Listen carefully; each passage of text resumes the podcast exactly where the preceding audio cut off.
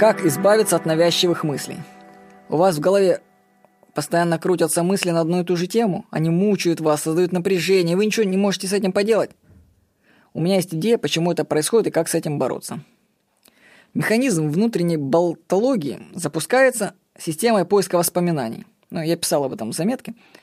Вот. Случайно, как это работает? Случайное событие в реальности находит отклик в памяти и пробуждает спящего травмированного внутреннего ребенка. Он, как зацикленный, начинает воспроизводить свою травму, а мы слышим его эмоции и голос.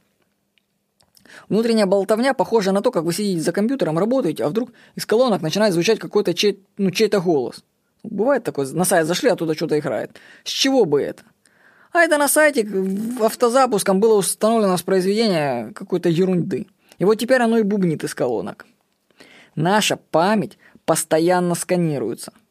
Происходит сравнение всего со всем. При таком сканировании может активироваться травмирующий опыт внутреннего ребенка. Он и досаждает нам своими мыслями и эмоциями. Как будто резервная копия личности, в которой были записаны все эмоции, распаковывается.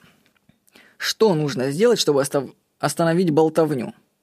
Сесть, расслабиться и ждать, когда придут воспоминания из прошлого. Следовать за ассоциациями, какими бы они ни были. В результате такого путешествия по нейронным сетям своей памяти вы доберетесь до запертого внутреннего ребенка. Между прочим, это не я придумал, вы не думайте об этом. Это в книжках по психологии стандартной техники. Вот, вместе с ним вы переживете заново травмирующую ситуацию, как бы нелепой для взрослого она ни казалась. Поплачете в идеальном случае, и голос стихнет, ребенок успокоится. Если же внутренний диалог продолжается, то нужно отправляться дальше в путешествие по памяти. Наслоение травм может быть очень сильное. Вы нашли одну, а дальше еще и еще. Нужно, в общем, следовать за образом и как можно больше плакать. Ну, это есть такая тема, исцеляющий плач, почитайте. Вот. У меня была такая история в жизни. Приехал в Сочи, снял апартаменты, а у нас дополнительно к оплате проживания взяли деньги за интернет. Типа это отдельно. Ну, сочинский сервис, понимаете? И вот в голове у меня постоянно крутится диалог, как эти деньги буду выбивать обратно. Ведь владелец заваемых апартаментов сильно попадет, не вернув мне их. Ведь я могу оставить отзыв о нем на букинг точка ком, и он потеряет репутацию, вместе с ней десятки, если не сотни тысяч рублей, и все из-за каких-то пятьсот рублей, которые он бы, бы легко включить в стоимость проживания. Но это все ерунда. Почему я переживаю из-за денег? Из-за пятьсот рублей? Из-за них нет. Дело в том, что ситуация запустила поиск в памяти аналогичных случаях.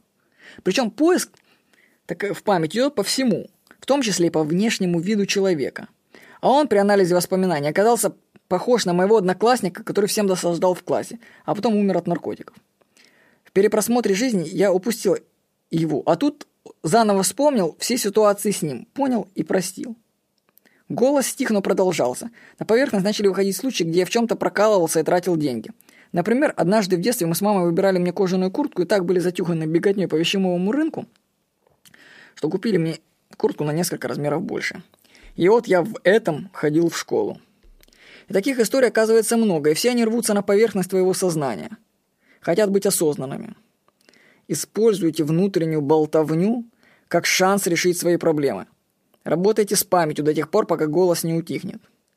Если у вас есть сложности с доступом к воспоминаниям, то используйте любую майнд-машину для этого. Вот в нашей разработке майнд-машине навигатора есть специальные сессии для поиска воспоминаний. Еще вы можете посетить сеанс холотропного дыхания. Это очень мощный, так сказать, форсированный вход в память. Теория механизма внутреннего диалога теперь вам, надеюсь, более понятна.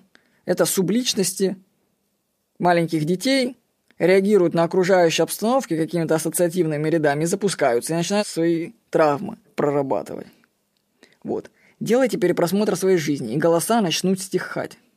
Я это вам скажу, проходил. Теперь даже радуюсь, если кто-то во мне проснется и начнет бум- бубнить. «О, новый пациент для работы», — говорю я. Я вам скажу, что за пять лет или семь даже, все, у меня больше в голове они уже не болтают, все. Если даже болтают, я только радуюсь, потому что... Но я уже сейчас даже делаю проще. Андрей Падрышев разработал программу для навигатора. Mind Health, ну, здоровье мозга. Она сканирует частоты мозга на определенных частотах и исцеляет. И когда меня накрывает, я беру, запускаю эту программку, и тут же в памяти у меня выскакивает, на что же эта реакция идет. Но это я вам скажу, что это я уже расшатал такую свою психику очень хорошо. Многие люди не могут так легко войти в память, как я это говорю, и для них то, что тут я сейчас озвучил, довольно сложно. То есть они могут сесть, но воспоминаний к ним никаких не приходит сходу. То есть на самом деле нужно сперва войти в свою память, научиться туда заходить. это время. То есть вот холотропное дыхание, попробуйте, оно мощно войдет, откроет память, и дальше вы сможете с ней работать. То есть, в общем, если у вас в голове болтология стоит, товарищи, значит, у вас там много субличностей. Пора с ними находить контакт и исцелять их. Успехов вам на этом поприще. Всего хорошего. С вами был Владимир Никонов.